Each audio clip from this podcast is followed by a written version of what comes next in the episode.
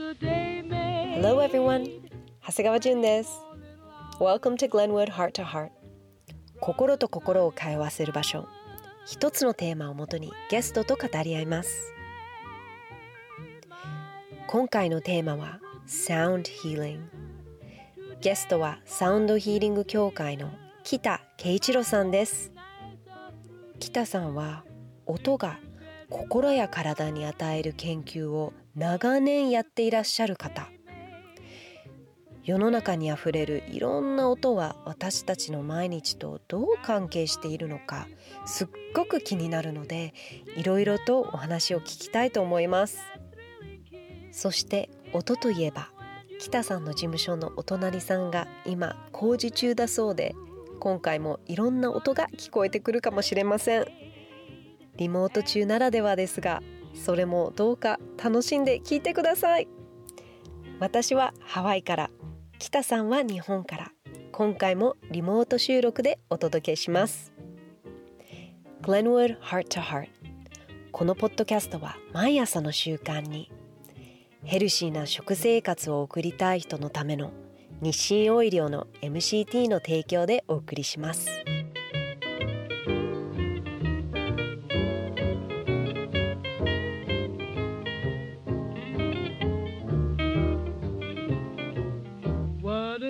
difference a day made. Twenty-four little hours brought the sun and the flowers where they used to be red.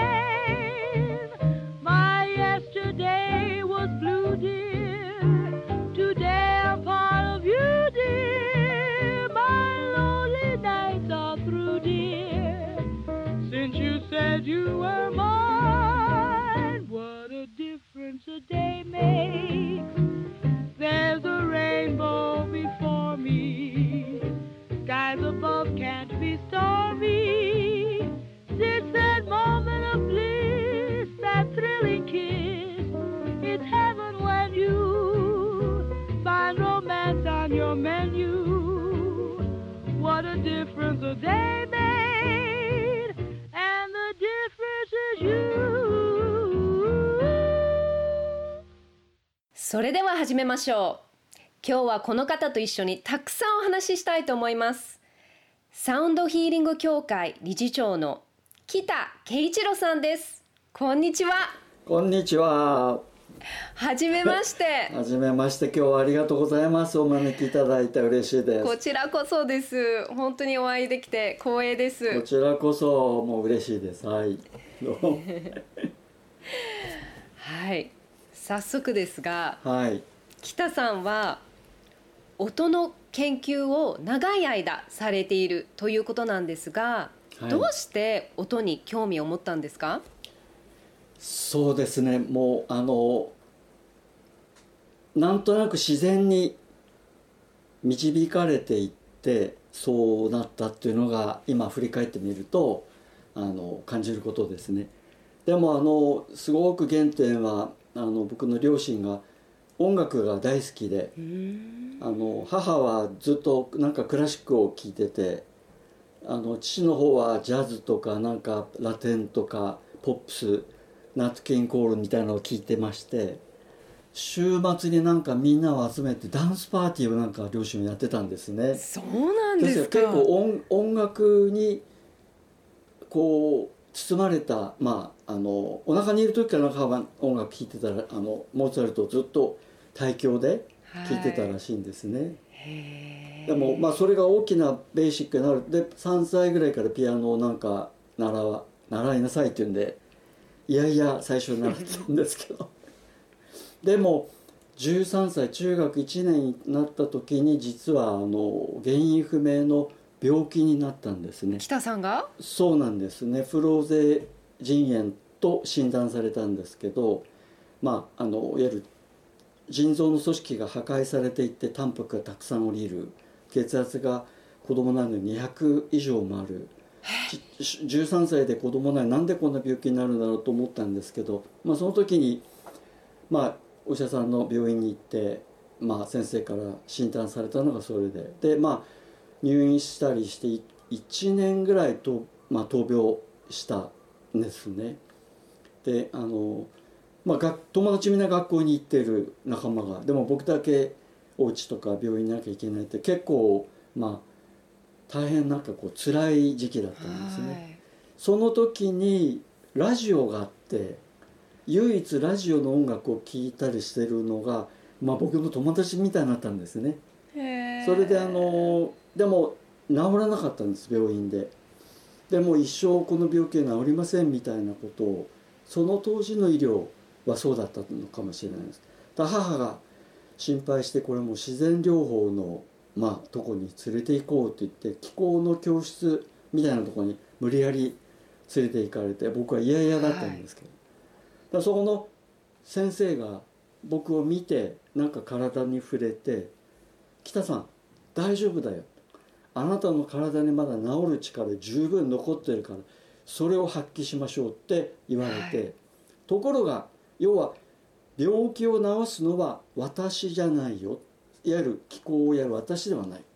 あなたの中にある癒しの力生命の力を発揮するにはポジティブな思考とか自分の体に感謝するとか自分の中をよくまあ感じなさいとかって、まあ、10 13歳ですよ。そうですよね。そんなこと言われたんですけどでもそこからそうやってったら3ヶ月から6ヶ月ぐらいで自然療法で良くなったんですね。でその体験がすごく僕の中にあってだから病気になったら僕は自分で自分をケアする。と気候法をまあマスターして。だからその体験と音楽を僕が癒されたっていう経験が後になって今の仕事に結びついたんだなってのはすごくまあ思いますね、まあ、それで結局仕事は音楽の会社にやっぱり入ったんですね。であのロケットを発明された日本の糸川秀夫博士って分かりますか？わからないです。糸川秀夫博士って、はい。ロケット開発のはい。日本で先駆者なんですね、はい。その方があの趣味でチェロを弾いてたんです。うん。でチェロって低音の音ですよね。はい。ピアノの下から3オクターブぐらいの音がすごく得意ないわゆるすごく低い音がたくさん出る、はいその音を体に浴びてるとどうも体の調子がいいってことを言ってこう家博士がその僕が勤務してた会社の会長にでそのタイプのスピーカーを作れということで骨伝導方式ボーンコンダクションっていうんですけどそのスピーカーをその会社で作ったんですね。その道具を使って体をケアする。その道具はこんなちっちゃいスピーカーの今ここにもあるんですけどこんなちっちゃいこの中にスピーカーが入ってるんですちっちゃい。ちっちゃいこれを音を出すとこの体に当てると体の中の水が揺れるんですね。この道具をその床とか椅子とかに入れなくて体の骨格にそのまま当てると体がまさにチェロを弾いてるという感じになってすごいこれは人に迷惑をかけずに自分の血液循環を良くするってことが分かってこれをまあもっと広めたい。そしてこれの音楽をもっと広めたいと思ってまあ考えたんですけどみんな反対するんですね。みんなっていうのは企業ですか？企業。あのまああの会社の仲間とか、ん。あの先輩とか後輩とか、要はその信頼してる人もそんなことやったって独立してもう無謀だよって、ま儲からない。まだ時代が早すぎる。まあ会社の名前も考えてヒーリングバイブレーションと安らぎの音ということを広めたいと思ったんですけどみんな反対する。でまあ尊敬する人に相談したら無謀だと言ってるけど君が本当に心からやりたいと思うことがあるんだったらそれをやるべきだと。あなたのために仕事をするんじゃないでしょって言われたんですよね。でそれはその実は聖路加国際病院っていうの日野原先生が子供は自分の時間を自分のために使っていいんだけど大人になったら自分の時間を人のために使いなさいで北さんは自分の時間を人のために使うために仕事をするんでしょって言われて先生も実は50歳の時にあの淀号事件ハイジャックにあってまあ自分の後半の人生を人のために使うって決めて105歳まで実は2年前に亡くなられたんですけど。これからの人ってこう会社にもちろん勤務するのはいい必要だと思うんですけど。やっぱり自分でやりたいことをやる。それをやれる時代にだんだん僕は変わってきてるんじゃないかと。なんか僕の場合は27年前にそれをやろうと決めていろんな自分の人生の中で起きた出来事が導かれてこうなったなというのがあのなぜかというと本当に長くなるけどそそんな感じですよね。いや僕ばっかり話しますけど。いやいやいやいや、面白い人生ですね。だし、なんかすごく楽しそう。そうそう。あのやっぱり自分の中にある可能性をチャレンジするっていうことをその13歳の時に教えていただいて、うん、素晴らしいですね。いやありがとうございますあの私コロナの前まではあの時々クリスタルボールサウンドバスのクラスに通ってたりしてたんですけど、うん、そこでなんか、うん、本当に音のその癒し効果を感じたりして音に対しての興味がそこで生まれたんですよ。なのでその北さんに聞きたいのがそもそも音って何なんですか？ああとてもいい質問ですね。実は音って何かっていうと物理的な振動なんですね。バイブレーションそうなんです。いわゆるこれは縦波の振動いわゆる進行方向に向かって押したり引いたりしながら周りに拡散する振動的な物理的エネルギーを持った、まあ、波動なんです、うん、振動を周りに広げて鼓膜がその音をキャッチして鼓膜がキャッチしてもらう今度次に下牛に入って脳に行って脳で最終的には聴覚聴覚って脳と聴覚の機能とかくっついて耳の機能なんですね、うん、一番心に近い五感の一つあのです、うん、それでまあ音っていうのは大体その 20Hz1 秒間に20回振動する音から私たちは聞こえると言われてるんですけど上限が大体100万ヘルツぐらいまでがその縦波の振動の音波なんですね。はい、でそこから上は実はラジオの波長とか例えば AM のラジオって1600キロヘルツ、うん、FM でいうと例えば81.3メガヘルツとか、うん、でゼロが3つ増える、うん、さらにもっともっともっともっとずっと周波数1秒間の振動風増えて1秒間に400兆回。400テラ1秒間に振動するとこれは赤っていう。光の色になるんですね。光？光いわゆる太陽光線の光の色。赤赤糖黄緑青卵子紫色は800兆回800テラ回数振動すると実は光の色なですから光も電波も何もかも実は振動なんです。だからその中で一番ゆっくり振動しているのが音なんですね、うん、ゆっくり振動しているということは物理的なフィジカルな物質に影響を与えやすいということになるわけです、はい、まあ、例えば自分の手で喉に触れて声をこう発声してみると、うん、手で「あー」って言うと指先に振動が伝わりますよね、はい、いや僕ですと大体多分 100Hz ぐらいの振動なんですけど潤さんだともうちょっとだから180とか1オクターブぐらいあの違う振動を自分で発してるわけですね、はい、ですから何も道具がなかったら自分でゆっくりロングトーンの声を出していく。というのは最も体に良いサウンドヒーリングメソッドで僕たちはそれをレゾナンスワークショップっていってあの、まあ、毎毎月1回ここであの開いてるんですけど、うん、でも割と音と音楽っていうのが混乱してるんですけど音楽っていうと今度はその中の割ともっと真ん中の波長。例えばピアノは 27.5Hz1 秒間27.5回振動するとピアノのラの音なんですね、うん、でその1オクターブ上が 55Hz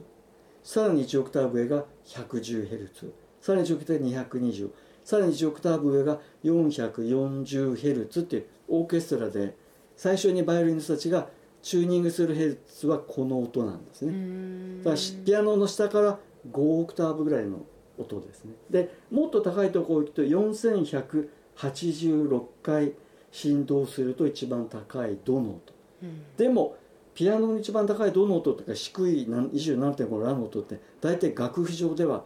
書かないで使わない帯域ですよね。うん。この実はその使わない帯域というのは結構耳に聞こえにくい明瞭度の良い真ん中の音域で音楽は作られてまして人間の声もそのそこを中心に割と感情に働きかけるというのが音楽ですよね。僕もあの本当に学生時代というとたくさん自分の好きな音楽聴いてます。それやっぱり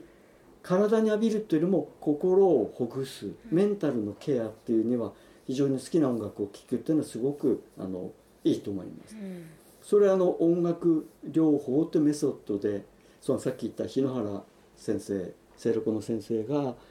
その日本では欧米と比べてその音楽を使ったヒーリング音楽療法っていうのがまあ50年ぐらい遅れてる。あ遅れてるんですね。その当時です。それが1989年ぐらいですか？そつまりアメリカっていうのは、うん。ベトナム戦争とか、はいはい。その前の朝鮮戦争とか第二次世界大戦であのいわゆる機関兵いわゆるベテランという人たちが PTSD 心理的すごい鬱を変えてらっしゃったり恐怖。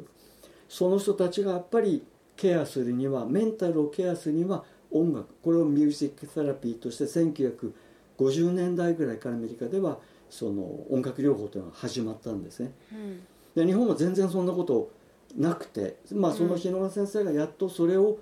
やろうと言い始めたそのたまたまお手伝いを会社の勤務してた会社のおかげですることになって。うん。で先生はまあ今の医学ってご存知の通り今の科学をベースにした医学なんですね科学ってご存知の通り日本でいうと理科系なんですね。うん。文化系人間のことを本当は扱う文化系心理学とか文化系なのに理科系の方が医師になっていわゆるうん。物質的な科学をベースにした、まあ、ニュートンとか二元デカルトはい。のその当時からの科学がそのまま物質的科学が基づいて今の医療が行われてるんですね。うん。メンタルの部分は割と心理学ってまた違う分野。ところが日原先生面白いのはいやいや科学なんだけどそうではなくて音楽を科学して芸術としての医療があればもうお薬では何もできなくなったがんの末期の患者さんなんかにやっぱり患者さんの中に眠っている力を引き出して痛みを緩和するとか、精神的な安定感を生み出すことができるから音楽療法ミュージックセラピーを日本でもっと流行らせなきゃいけない。ということを、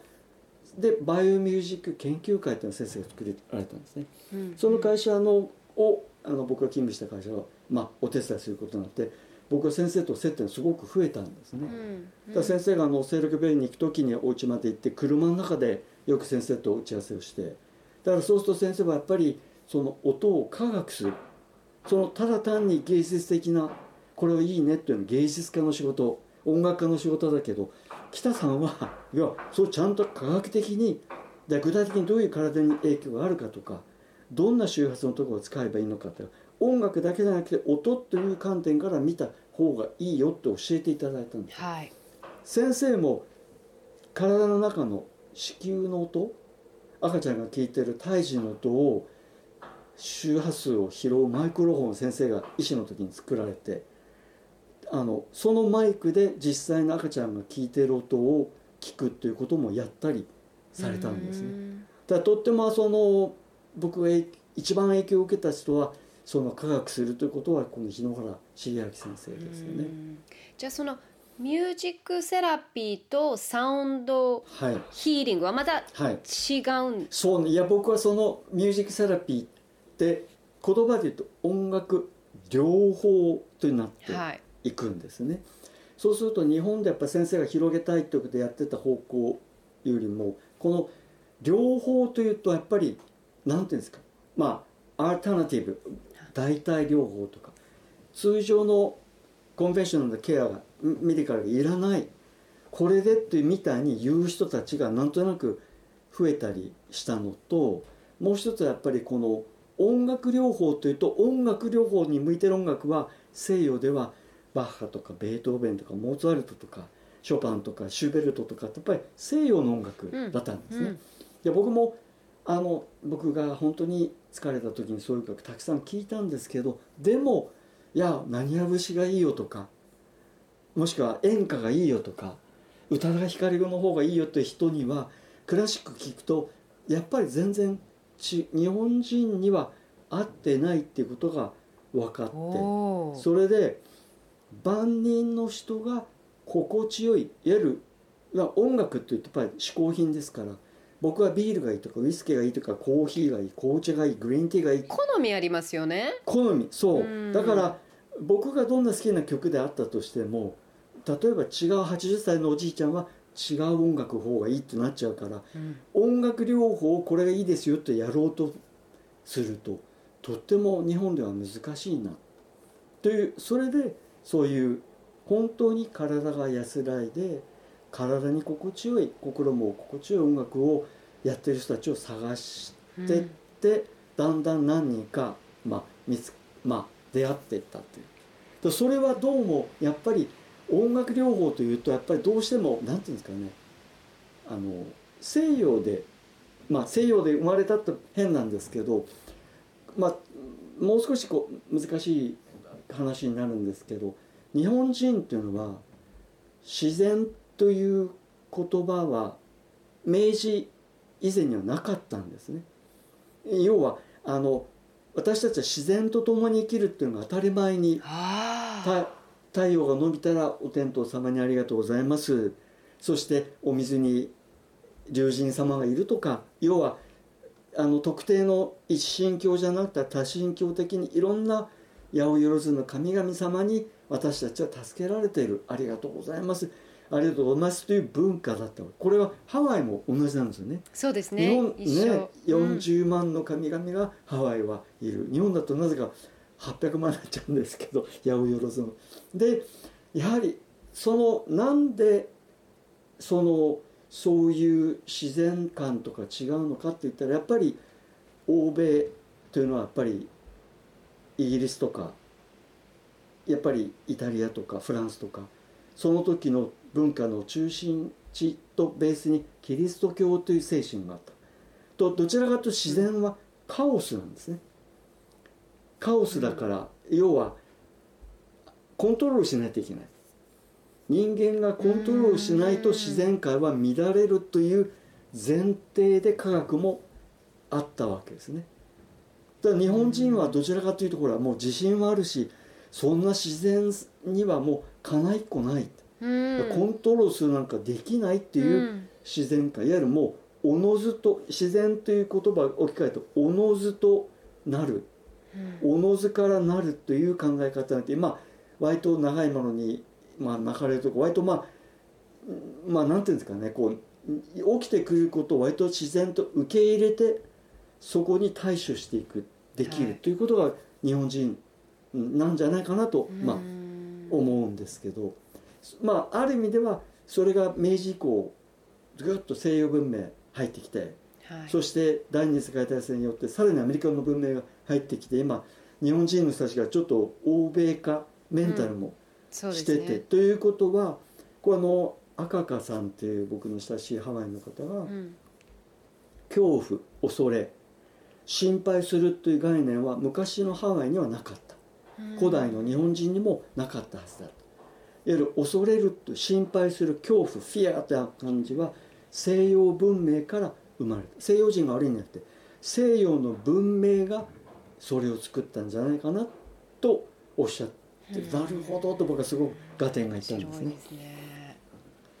だからある意味では自分がどうやって安心するかっていう部分を音の力を借りながら自分を見ていけばやっぱり自分の中の自発的な免疫力も高まって今まあ世界中そうですけど目を使ってもしくは耳を使って外ばかり見てますよね。うん。例えば抗体を作るためにそのインフインフルエンザもそうだし、うん。コロナの、まあ、注射ワクチンも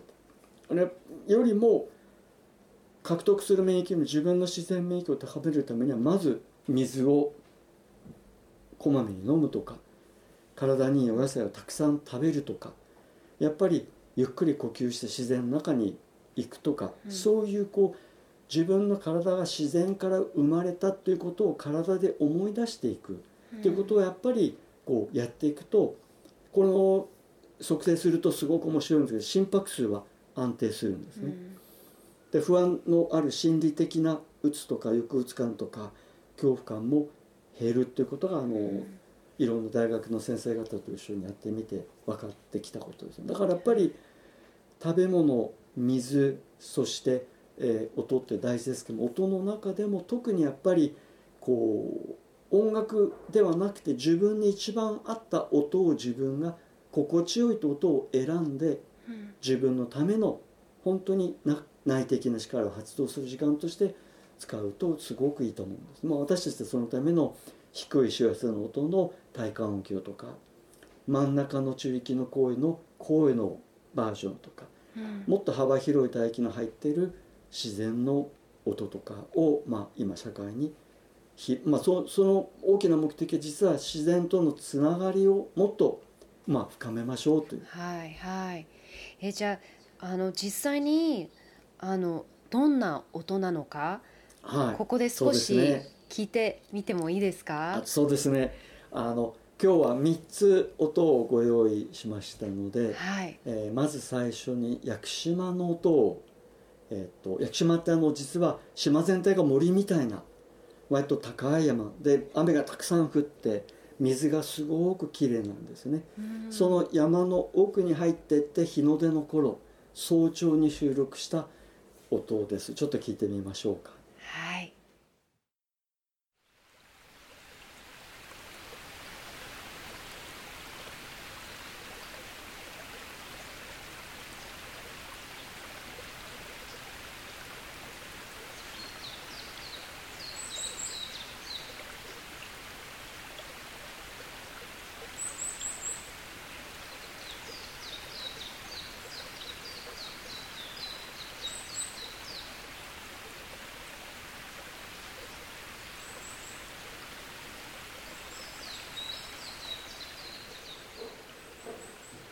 の小さな水の流れから生まれるせせらぎの音っていろんなたくさんある自然の音の中でも結構定番で音が連続的に流れてくる。そのことであのまあ一番朝の時間帯何か仕事をしてるとか料理を作るとか、えーなんか集中して原稿を考えて考えたり、まあ、そういうこう自分の交感神経を高めて安心した境地で仕事に取り組む時にこの音は向いているタイプの音ですね。私あの24歳の頃に初めてのあの一人旅をお屋久島でやったんですよに行ったんですよ。でなんか本当にすごく貴重な体験でうんあの一人でガイドさんを雇って一緒にああの一緒に森の中に連れてってもらってなんかすごくいい思い出だったしあとすごく私はハワイ島出身なのですごくハワイ島を思い出したんですね。あーでもちろんそういうすごいいい思い出があるんですけど私この音を聞いた瞬間にえーうん。その今までこう思い出してたことよりもなんていうのかなもっと深くその時の香り森の香りかあらそうですね。その気候？うん。も温度感？もうすなんか一瞬でうん。なんか思い出させてくれたというかうんなんかすごいほっとしました。いやー嬉しいですね。あのこの音を収録したのはあの自然音を収録したもう天才的な収録家の中田悟さんって方が収録した音なんですね。で彼はあの自然と何かこう交流する感覚を持ってて自分がここに行くというのも何か導かれてその場所に行ったらすごくいい音が取れたって言って彼自身が立ってマイクロフォンを担いで瞑想状態で収録したりする。ですからの彼が行く前には必ず2人で一緒に例えば公園に行って自然に感謝するんですね。あので何て言うんですかね特別な感覚でその音と多分彼は交流その音だからこそなんかこう音の中にまさにこの音ですと空気感とか朝の太陽の光とかというのが入ってる音ですよね。それをだからおそらく潤さんが屋久島に行かれた経験があるから、実は音って記憶と関係がありますからその記憶を引き出してその自分がこのああ気持ちよってことを思い出していくってこと。実は体の中で記憶してああよかったところを思い出すっていうかどうなっているかというと当然心拍数が安定するんですね。これは副交感神経の働きが更新してでプラスイコール血管が拡張して血液循環も良くなる。だから末梢の冷え症の方なんかが、まあ、より改善するとか。ももしくはあのオキシトシンってご存知かも分かりませんけど、はい、幸せホルモンと言われているホルモンも体から出てくる。これもあのエビデンスを中とやってみて筑波技術大学の知条先生と一緒にやってみて。自然をかび体に浴びるだけでそれが効果があるってこと。で実は耳栓してこの音を聞いても皮膚がその音をキャッチするってことも分かったんですね。ですから体は皮膚にその音をキャッチするセンサーがあるんですね。耳だけじゃない。耳は比較的中域が得意。だから音楽とか、まあ、人の声とか。で特に1万ヘルツもう本当の役所までは20万ヘルツぐらいの高いとかたくさん森の中にもあるんですけどあの CD に記録された音だって2万2000ぐらいまでそれでも1万超えて聞こえにくいなんですけどだから体にスピーカーに近づけて浴びるということをまあ僕たちはお勧めしたりしてますよね。要はその振動をその受け取る肌が。受け取る。はい。あの例えばあの空気中を秒速340メートルで通って伝わるんですね、うん、340メートルの速さで水の中に入ると1500メートルってスピードアップしていくんですけどもということは例えば1万ヘルツの波長というと実は3.4センチ3.4センチの大きさの波長の縦波の振動が連続的にこの顔や耳や肩とかに当たっているのがその1万ヘルツの音を聞いている時でも屋久島の音は周波数調べると20から2万までも豊富に特に高い帯域が入ってますからどちらかというと尖ってる真ん中のだけじゃなくて幅広い周波数だからこそ音域が豊かであり倍音がいっぱいあって、まあ、自然の揺らぎ F 分の1揺らぎっていう揺らぎもたくさん入ってるわけなんですね。だからとってもあの体に浴びるとあのいやいいと思います本当にあの聞いた一瞬だけでもなんか本当に心のなんていうのかなざわざわだったりちょっとこう緊張感だったりちょっと溜まっていた、うん、こうストレスのかすみたいなのがなんかこうなんていうのかなパカーンとなんか心がファーッとひこう広がってる広がったというか開いた感じこう開いた感じがするうん。すごい。やっぱりあのその積み重ねでまあ僕たちなんかは本当に24時間音をこの部屋の中にも本当は流してるんですね。だ僕の寝室は寝室の音。お昼食べる時はお昼の場所の音とか、仕事をするとこは朝の音とかってこう音をずっと流してそうするとですね面白いことに植物が大変元気になる。うんやってみてください。なるほど、いいですね。子供に対しあのとってもすごく良さそうですね。子供も子供でいろんなねきっとストレスがあるからあの今ですと例えば多動性、うん、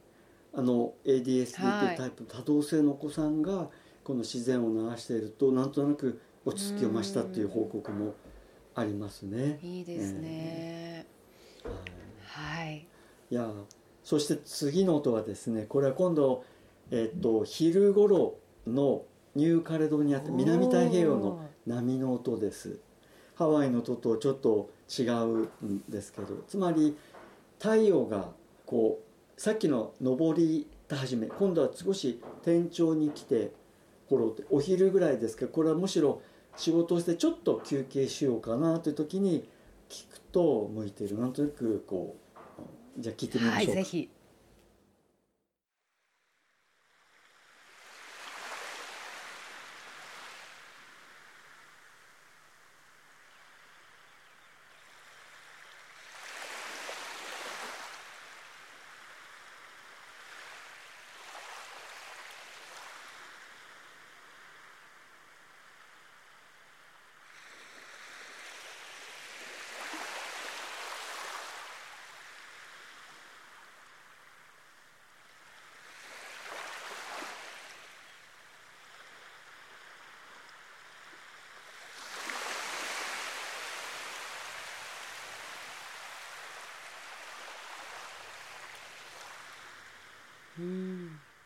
ニューカルドニアってあのサンゴ礁がたくさんあってこの浅いラグーンっていうのが1600キロぐらい続いていると言われてるんですね。ですから浅いところのまあサンゴ礁でできた波の音ですね、優しいですよね。そうですね、うん、あのハワイのあのなんだっけサーフィンの波とはまた違う。違う違う。もうあの自然界の音って鳥の音、まあ、もういろんな種類の鳥とかもあります1,000種類ぐらい音の種類があったら自然界の音って本当に何ていうんですかねオーケストラが1,000人いて周りに1,000人が同時にずっと音を出してるって感じの音ですよね。ですから周波数非常に幅広い帯域の楽器がみんなが周りで演奏してるっていうのは、まあ、自然の音だからあの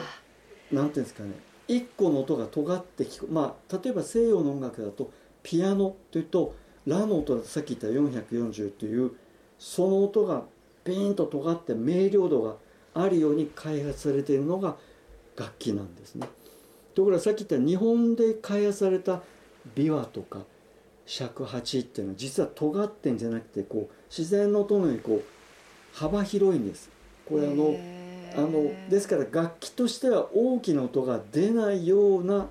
楽器に開発されているのが日本の楽器なんですね。あー素敵。だからとってもあの自然観とかが違うとこんなに楽器も違うのかっていうのはあの思いますね。えー、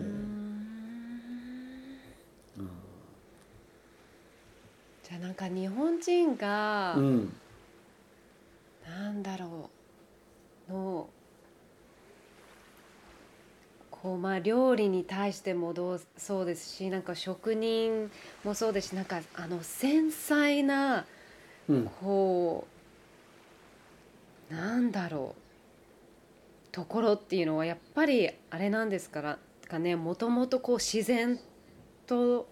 のなんだろう向き合い方が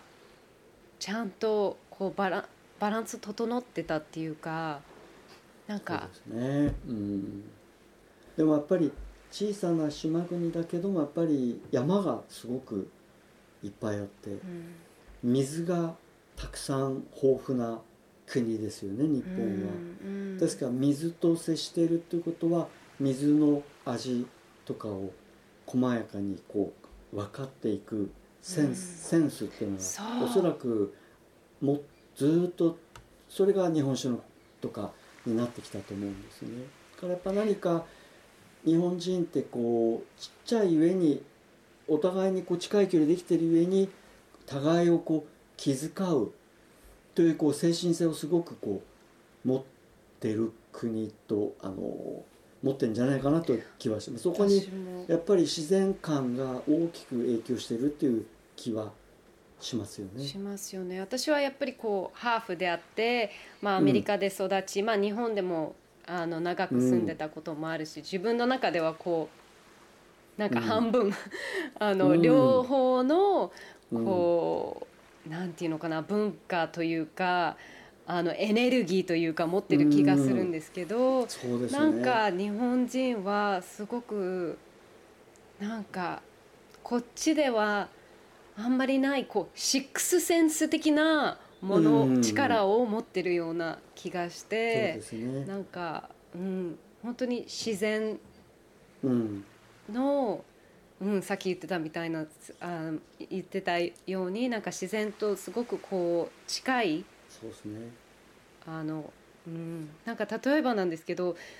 これもまた音なんですけど日本語って音例えば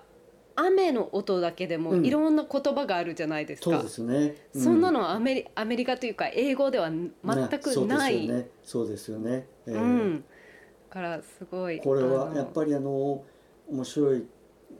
ですよね。本当にあの心のひだが数が多いというのがやっぱり、だからあの面白いんですけどサウンドヒーリングの研修この体感音響を使った研修をアメリカでやると、もう本当にこういい意味でアバウト。大雑把で、でもうん。でデリケートなところはまあいいじゃないっていいんですけど日本人は、まあ、逆に言うとすごく細やかな部分で細やかにこう気を使いすぎてなんとなく大きくこうなんかこう自分が弾けられないみたいな逆にところもまああってこね。のミックスがだからいい意味で潤さんはそのそう両方を持ってらっしゃるんじゃないですかね。うん。よく言うんですけどあのまあ面白いんですけどこう日本日本っていうか東洋っていうのはやっぱり森を見るっていうんですね。で西洋は木を見るっていうこう木を見て自分というのが最初にまあ出てくる。ですから私っていう主張をはっきりと言え言えますよね。だからはい自分のことをちゃんと言ってディベートもできる。でも日本人っていうのはどちらかというと森を見るって全体を見るんですけどもその中で自分というものを主張するっていうのは結構苦手でつまりそこがなんとなくお互いを気遣ってこうしまって本当に自分が発揮できないというものも逆にあるからこれからの時代やっぱりある意味では自分が安心できる境地を作りながら本当にさっきの自分の心と向き合いながらやっぱり結構やるこれこうだと本当思う時はやっぱりこうやっていくっていう感覚をまあでもそれ一人じゃなくて仲間を作っていくことすごく大事ですよね。やっぱり一人でやろうとするんじゃなくて、仲間と一緒にやる時代にこのコロナがなってきてるんじゃないかなっていう感じは、うんあのしますよね。はいうんそして三つ目があるんですよ三つね。目そうですね。今度はですね夜の音です。夜の音。はい、西表っていう、まあ、あの石垣島から西へ約30キロぐらい行ったところですかね。台湾とほぼ同じあの高さの結構暑い。ここはまあ昔ながらの本当に神秘的な森の、まあ、中の音ですねあのちょっと聞いてみましょうかじゃあはい。原生林の虫の音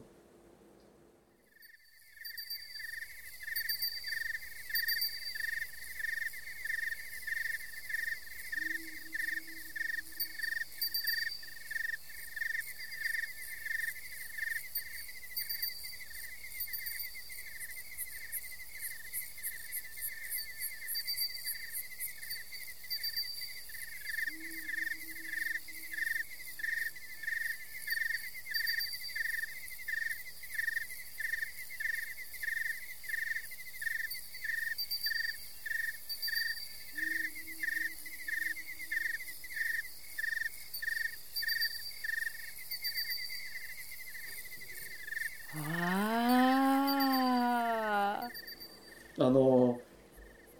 これはもう太陽が沈んだ後の実は人間の中ではメラトニンとホルモンがたくさん出てる時なんですけど、まあ、おすすめは眠りにつく前。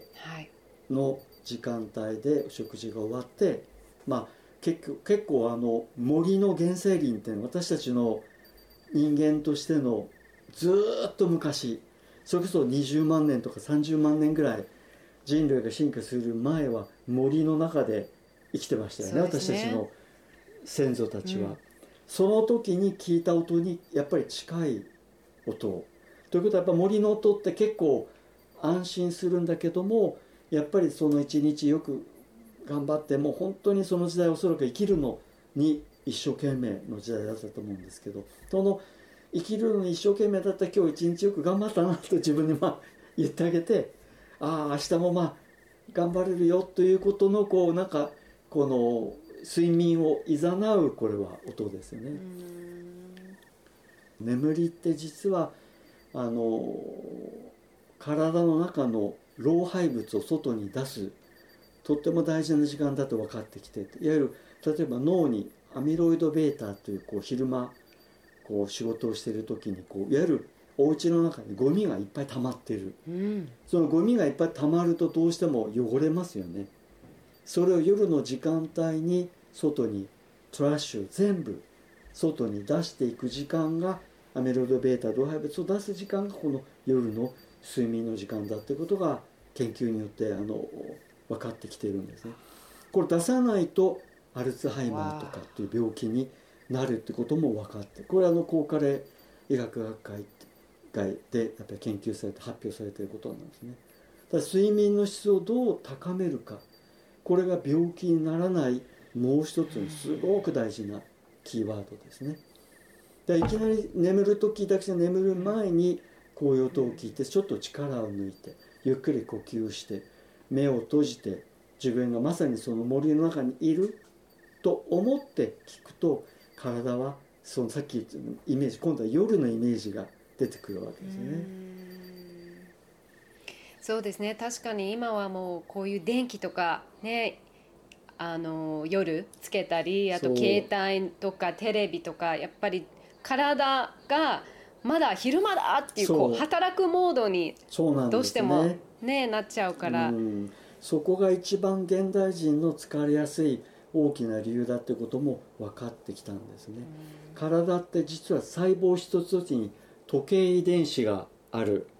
うん、つまりあの太陽が昇った時の時間の太陽の位置とこれサーカディアンリズム外日リズムって言われる24時間のリズムで体が何時かってこう知ってるんですね、うん、ですから朝起きる前にはその部分で例えばホルモンコルチゾールってこう覚醒するホルモンがたくさん出てくるとか昼間はセロトニンホルモンがそういうこう一日のリズムがこうあるんですね、うん、そのリズムと合わないライフスタイルが現代の電気の社会、うん、つまり本当は電気消して真っ暗の中でもうそろそろ疲れを癒すっていうもう時間を過ごせばいいのに10時から例えばテレビを見るとかゲームをするとか仕事をするとかもう僕もやってましたから飲みに行くとか。そうすると体が最も疲れやすい。そうすると朝になって起きられない。睡眠が浅くなって起きだからその部分で言うとこの体のオンとオフ、いわゆるオンの時はリラックスして集中する力を作る。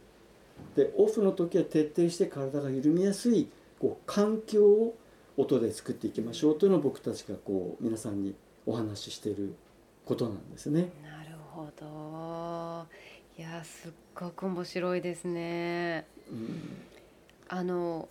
中でも一番リラックス効果があるのは、一日の中でどんな時間のどんな場所の音ですか、そうですね。これはあの 一番のリラックスという部分はこう実は人間ってもう朝も昼も夜も仕事をしているこのリラックスっていうとなんとなく集中しないと割と思いがちだと思うんですけど、はい、これ自律神経から見ていくと例えば仕事をしている時も例えば今から「はい100メートル走ってください」っていう競争する時も実はリラックスをしながら集中するってことをやると体は疲れにくいんですね。つまりリラックスしないってことは緊張してる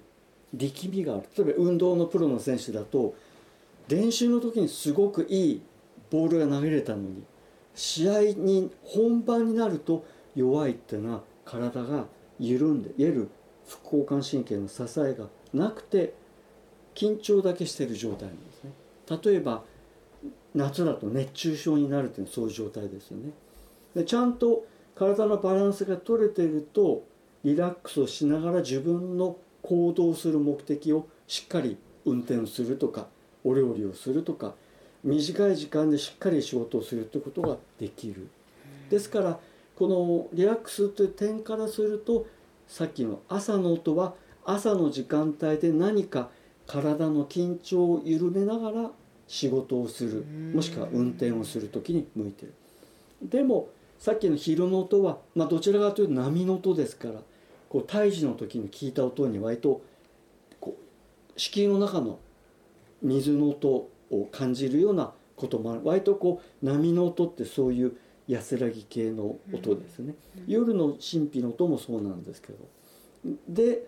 このそこに実は音の中の実は低い方の周波数の音を有効に使うととってもその体を緩める目的いわゆる仕事をしながらリラックスするんじゃなくて本当に緊張を緩めたいっていう時には低い音の周波数をたくさん使うと実はいいんですね。低い音っていうのはどういう系の音ですか？あまさにチェロの帯域の音。例えばコントラバスとか太鼓とか、これがあの宮沢賢治の「セロ弾きのゴーシュ」って物語が日本にはあるんですね。うんでゴーシュっていうのはオーケストラのチェロのパートで、うん、とってもチェロが下手でコンダクターからもっと練習しろって言われて、うん、まあ毎晩毎晩チェロを弾いて練習してたんですね。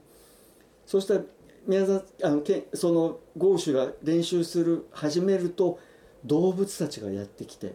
自分の体が病気になった動物たちがやってきてタヌキやネズミが血液の循環が良くなって病気が治るという童話なんです。へまあ、そそれを知ってた、まあ、あのさっき言ったあのロケット開発の、まあ、方がチェロを練習しててチェロを弾いてると確かに血液の循環が良くなって体に重視がいいというふうに言い始めたわけですね。でもう一つ私たちが実はいつから音を聞いてるかということがあると思う。五感の働きの中で最も古くからつまりお腹にいる時から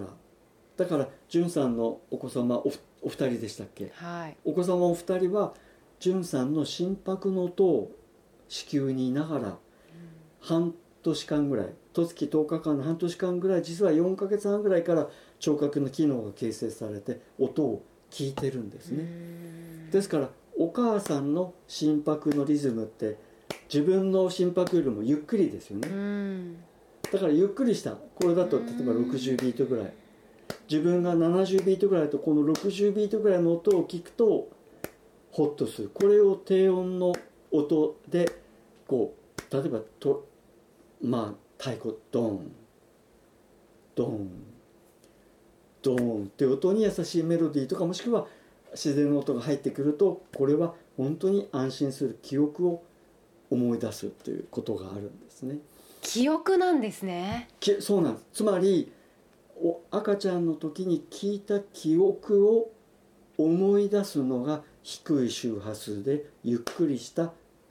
心拍数の音。これあの日本でいうと室岡先生という方が実際に周波数あの測定して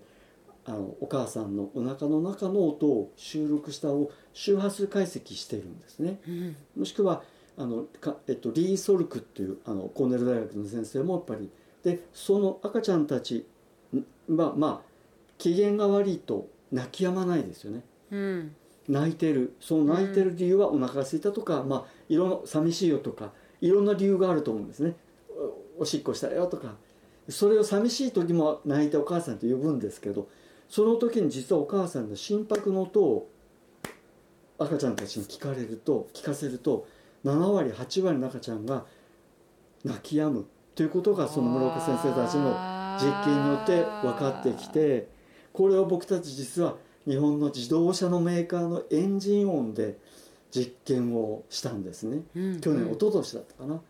30種類ぐらいでエンジンの音を、まあ、聞いてくださいって言われていろんな音を聞いたんですが一番低い音が出る音はそのメーカーが開発したスポーツカーだったの。うんうんうん。そのスポーツカーの音をこのまあそのその方会社の方が自分が一番気持ちよいようにエンジンを貸してくださいと言ったらちょうど60ビートでブンブンブンブンって吹かしてくれたんです。その音を収録して実際中ちゃんがね泣き止むかどうか実験をしたんです。はい。そうしたら本当に12人中11人の赤ちゃんが泣き止んで心拍が安定して笑い出すっていう。で、まあ、そういう実は、まあ、のそのメーカーのシッターという名前の、まあ、道具を作ってそのショールームで、まあ、今でも実は YouTube でも聞けるんですけどね。だからすごくやっぱり低い周波数の音っていうのは人が安心する前提になる音ですね。面白いからあの、うん、あのお坊さんのチャンティングとかももうそうですよね。そうですよねもう本当に低でいあの音音でであれ大好きです ですよね。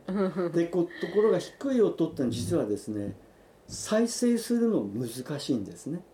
つまり人間の声はうん再生しようと思うと例えばスピーカーだと大きなスピーカー入れますよね。うん。だクラブとかディスコに行ったらその音をつけるけど例えばんさんのお家で例えば僕のお家でその大きなスピーカーで大きな音を出すとやっぱり近所迷惑になる。はい。そその部分で言うと実は現代社会はその低い音って結構カットされてるんですね。明瞭度があえて上げるために低音 150Hz か以下のカットしてる、まあ、これが僕は結構現代人のイライラを生み出してる原因にもなってるんじゃないかなと思うんですね。だから本当はドーンドーンという音を体に浴びて音を低音で聞くとやっぱり安心するいわゆるオキシトシンが出てセロトニンケルニクサってセロトニンっていうホルモンなんですけど、まあ、が出るっていうことが、まあ、だんだん僕たちも実験によって分かってだから結構低音の持ってる力と中域の持ってる音の力と高い周波数の持ってる聞こえにくいことそれぞれまあ目的でこれをうまく使い分けていく必要があるなと思ってそれをまあ僕たちはそのまあ研修会とか勉強会で皆さんにこうお伝えしていることなんですね。実はそのうんそのさっき僕がお店あこの道具っていうのはこの低い音をスピーカーがなくても出るスピーカーなんですね。例えば低い音の出る動物というと例えばどんな動物だと思いますか？あの海にいると？クジラ？そうクジラ。うん。クジラと例えばゾウさんとか、そううん。じゃあネズミ低い音出ますか？出ない。スズメさんは？出ない。出ないですよね、うん。つまり個体がちっちゃいと高い周波数しか出ないんですね。はいだからネズミさんは人間には聞こえない4万ヘルツという帯域なんかで交流してるんです。はいはいへえ猫はその帯域を聞き分かれるからネズミがどこにいるかっていうそのネズミさんの会話を聞いてネズミをこう、まあ、攻撃するという、まあ、ですから人間には聞こえない音を動物たちでたくさん聞いてるんですね。虎と猫といったら虎の方が低い鳴き声ですよね、つまりボディが大きいと低い音が出る。ボディの大きい人の方が低い。これがうん。どちらかというと心拍数びっくりしてて安心をするという要素なんですね、ところがそれを CD とかいう記録媒体で再生しようと思うとどうしても大きなスピーカーウーハーっていうのが必要になってきてそれが周りに影響する。これ実は僕の手に小型の13センチぐらいのスピーカーを手に持ってます。そのスピーカーの上にこの例えばペットボトルの水を置くとあ動いてる動いてる。水が動いてますよね、これはじどの音の周波数で水が動いているのがあのまあ目で見る。これ例えばミの音にするともっと波長が短くあ。なりますよねつまり、はいはい。波が小さくなるってことは周波数が高いっていうこのこれを体に当てて一緒に声を出したりもしくは肩とか腎臓とか肝臓とか膵臓とか内臓にこれを当てて自分の体をケアしましょうというのが僕たちがこの低い符号の周波数を使ってまあ使ってる。これを最初にその日野原先生たちと一緒にまあこれをやろう、まあ、あの音楽療法の学会でやろうとしたのがこれだったんですね。あの北さんさ、はい。あの最初の方に話してたその音楽というのははい。人によって、あの好みが違うって言ってたじゃないですか。はい、というのは人によって合う合わない音はあるんですか、音楽と自然の音は少し分けた方がいいんですけどもそう音楽だと好みいろいろあります。音楽はですねつまり自分たちが聴いて育ってきた音音楽歴ですからどんな音を聞いて育ったかによってあの変わってきますなるほど。でもあのやっぱり新しいタイプの音楽とか自分が興味を持って気持ちよいなと思う音楽はいろんな種類の音を聞いてみるのは僕はあの、うんおすすめだと思います、でも僕も自然の音あはのはい。誰でもこう合う合わないはない。そうなんです。好きか嫌いかという領域の範疇外にありまして心地よいというキーワードであの言える音なんです。これはあの、うん。福島医科大学の方たちが実験してうん。自分にまあ快か不快か快適か不快かっていうことをこうかな160くらいの音を聞いて実験をした研究発表があるんですけどはい。実はこれは好きな音いわゆる自分が心地よいと思う音は自分の好きな音か自然の音だったんです。心地よい音が。うん。心地よくない不快な音は人工的な音かもしくは自分が嫌いな音楽。うんうん。ただどんなにモーツァルトがいいと言われてもモーツァルトが嫌いな人にはモーツァルトを聴かせるのは、うん。まあ聴かせるっていうよりも聴かなくていいってことですね。うんうんうん自分が。だからそこに記憶とすごく関係があるからその時に自分が心地よいまあ僕なんかもそうですけど、まあ、ジュンさんもまあ、昨日聴きたい曲と今日になって聴きたい曲と多分曲が違って今の気分に合った曲を聴きたいっていうのがありますよね。うん。あります。のその曲を自分で選曲して選んで聴くっていう感覚を身につけていくとそれは音楽療法的なすごく心理的なこうストレスを解消することができる、でも自然音だと例えば運転しながらとか仕事をしながらとかある意味では一生懸命聴かなくていい。つまり幅広いために迫ってこないんですね。どんなに例えば、まあ、僕マイマイケル・ジャクソンとか大好きなんですけどマイケルが好きでも毎日ずーっと20 24時間曲を聴いてたらやっぱり違う曲聴きたくなりますよね。どんなにコーヒーが好きでもじゃあ1日100杯コーヒー飲めるかって言ったら無無理ですね。でも水はいろんな種類の水が飲めるように実は自然の音って水みたいなもんです。だからできるだけ体に浴びて体の記憶と皮膚から吸収すると体の免疫力とか代謝とかいろんな意味でのこう機能の本来持っている力これ病気を治すんじゃなくて健康になる力が高まるってことがまあエビデンスを取って分かってきたことですね。だから自然の音を聞きながら実は僕も音楽だから自然と音楽ってミックスして聴けるんですね。だから自然の音を流しながら自分の好きな今聴きたい曲を流してみる。そうすると自分がより例えば波の音を聞きながらハワイの何かこうこうなんですかねあの音楽を聴くとかフラの音を聞くとかのもいいしあのポップスのこともいい。なんか自分に合うその時の感覚を選んでミックスしてみるというのもこう結構面白い使い方ですね、面白い。ちょっと今度やってみます、やってみてください、うん。じゃああれですね。やっぱり積極的にあのたうん。快適な環境を自分のために作ってあげることが大事ですよね、そうですね。まさにセルフケアっていうのはそういうことですよね、まさにそうそういうことですね。で音って意外とそのパーツに今まで入ってないんですね、うんうん。確かに、音楽はたくさんもうこれだけ市場にたくさんって YouTube でもたくさんうん。あるけども、自然の音ってやっとまあ出てきてる。確かに。だから自然の音を生活に取り入れて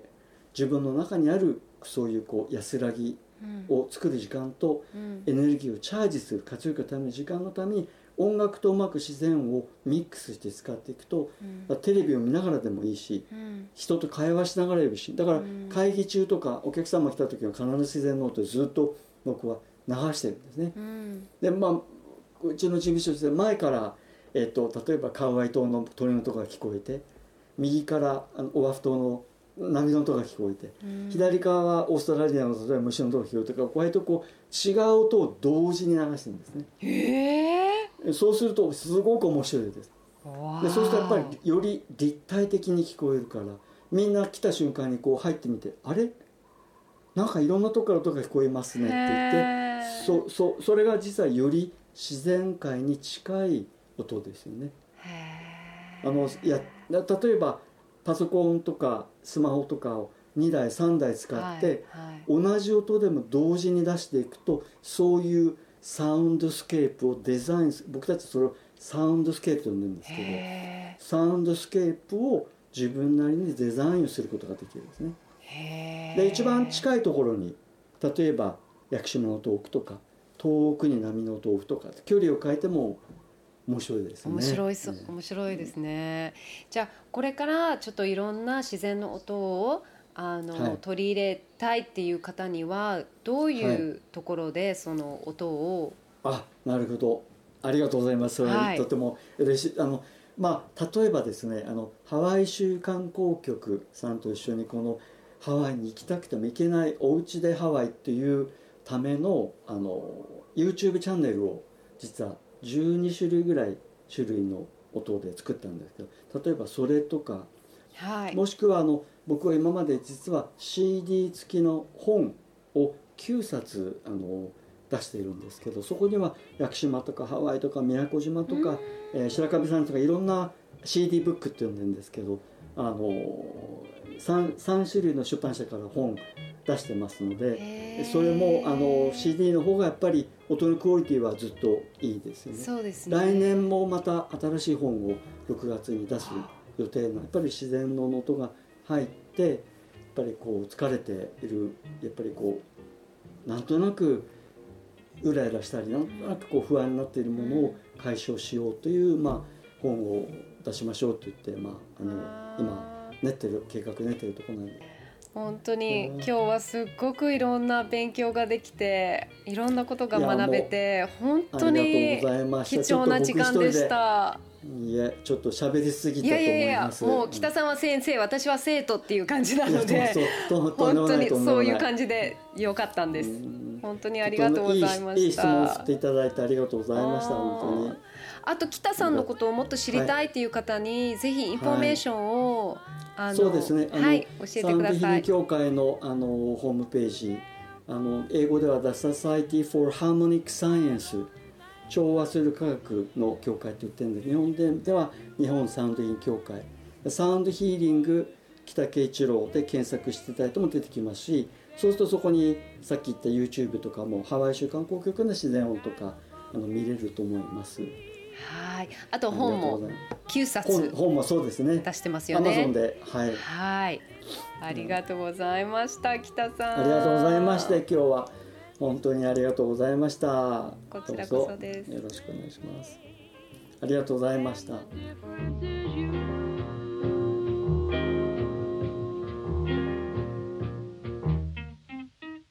今日は音の研究家北圭一郎さんにお話を聞きました。そして先ほどお話の中でちょこっとだけ聞かせてもらった屋久島ニューカレドニア西表島の3カ所の自然の音を次のエピソードでゆったり聞かせてもらえることになりました。これはすっごく嬉しいですね。北さん本当にありがとうございます。